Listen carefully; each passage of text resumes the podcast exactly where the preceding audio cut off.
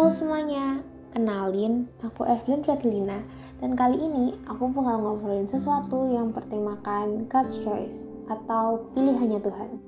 Sebelumnya, aku mau nanya nih sama kalian. Sebenarnya, kalian itu yakin gak sih kalau pilihannya Tuhan itu pasti yang terbaik buat kita?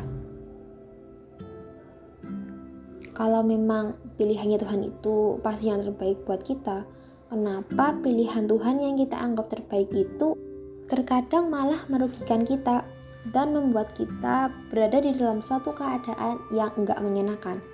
Katanya terbaik, tapi kok malah enggak enak ya? Nah, aku punya cerita nih. Jadi dulu waktu aku masih SMP, ada salah satu pelajaran yaitu fisika. Dan waktu pelajaran itu, ada salah satu materinya yang aku merasa itu tuh gampang dan aku tuh cepet gitu memahaminya. Bahkan waktu dikasih latihan soal tentang materi itu, aku bisa ngerjain dengan lancar dan cukup yakin sama jawabanku. Nah, dari situlah muncul rasa sombong dan gampang ki. Jadi seminggu setelah dikasih latihan soal, diadakanlah tuh ulangan. Nah, karena aku udah merasa sombong duluan, aku nggak belajar buat ulangannya. Ya karena aku merasa aku udah nguasain semua materinya udah hafal semua rumusnya bahkan waktu dikasih latihan soal pun aku bisa kok ngerjainnya dengan baik. Terus waktu hari hanya ulangan ya aku tetap bisa ngerjainnya dengan baik. Nomor demi nomor aku kerjain meskipun waktu ngerjain itu sebenarnya aku tuh merasa ada yang aneh sama jawabanku. Karena jawaban akhir dari setiap nomor itu bukan bilangan bulat tapi desimal. Padahal guru fisikaku ini jarang banget ngasih hasil akhir yang desimal. Tapi kok ini jawabanku desimal semua ya?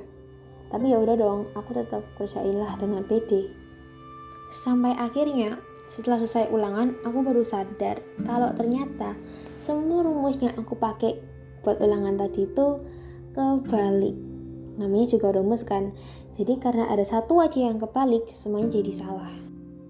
Aku kaget dong, nggak nyangka aja gitu. Semua nomor yang aku kerjain itu salah cuma gara-gara satu rumus yang kebalik. Ditambah materi ini kan sebenarnya aku bisa ya. Jadi aku merasa kecewa banget sama diri aku sendiri dan ngerasa bersalah sama Tuhan karena udah sombong dan gak bertanggung jawab. Seminggu setelah ulangan dibagiin tuh hasilnya dan ya aku nggak tuntas. Selain dibagiin hasil ulangannya, dibagiin juga hasil latihan soal. Sebenarnya hasil latihan soalku tuh bagus, bagus banget malah. Tapi ya buat apa gitu? Kan yang masuk rapot nilai ulanganku yang jelek, bukan latihan soal yang bagus. Sampai akhirnya tiba-tiba guruku ngomong kalau nilai yang masuk rapot itu diambil yang terbaik antara nilai ulangan atau nilai latihan soal kaget dong dan merasa bersyukur gitu masih dikasih kesempatan buat memperbaiki nilai nah mungkin ceritaku barusan ini sederhana banget ya cuma perkara nilai doang gitu. Tapi buat aku cerita ini nih nyadarin aku banget gitu. Bahwa kita jadi orang tuh jangan sekali-sekali merasa sombong sama kemampuan yang kita miliki.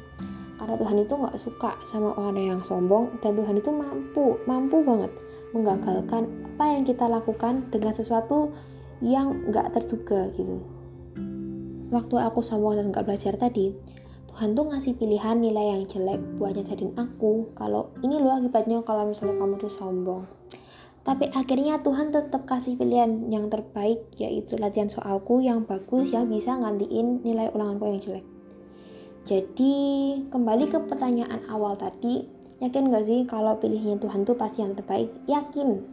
Walaupun yang terbaik menurut Tuhan itu terkadang bukan yang terbaik menurut kita. Tetapi hal itu tuh karena Tuhan itu jauh lebih mengenal diri kita daripada kita mengenal diri kita sendiri. Jadi, tetap percaya ya sama pilihannya Tuhan. Ya tahu kok yang terbaik buat kita.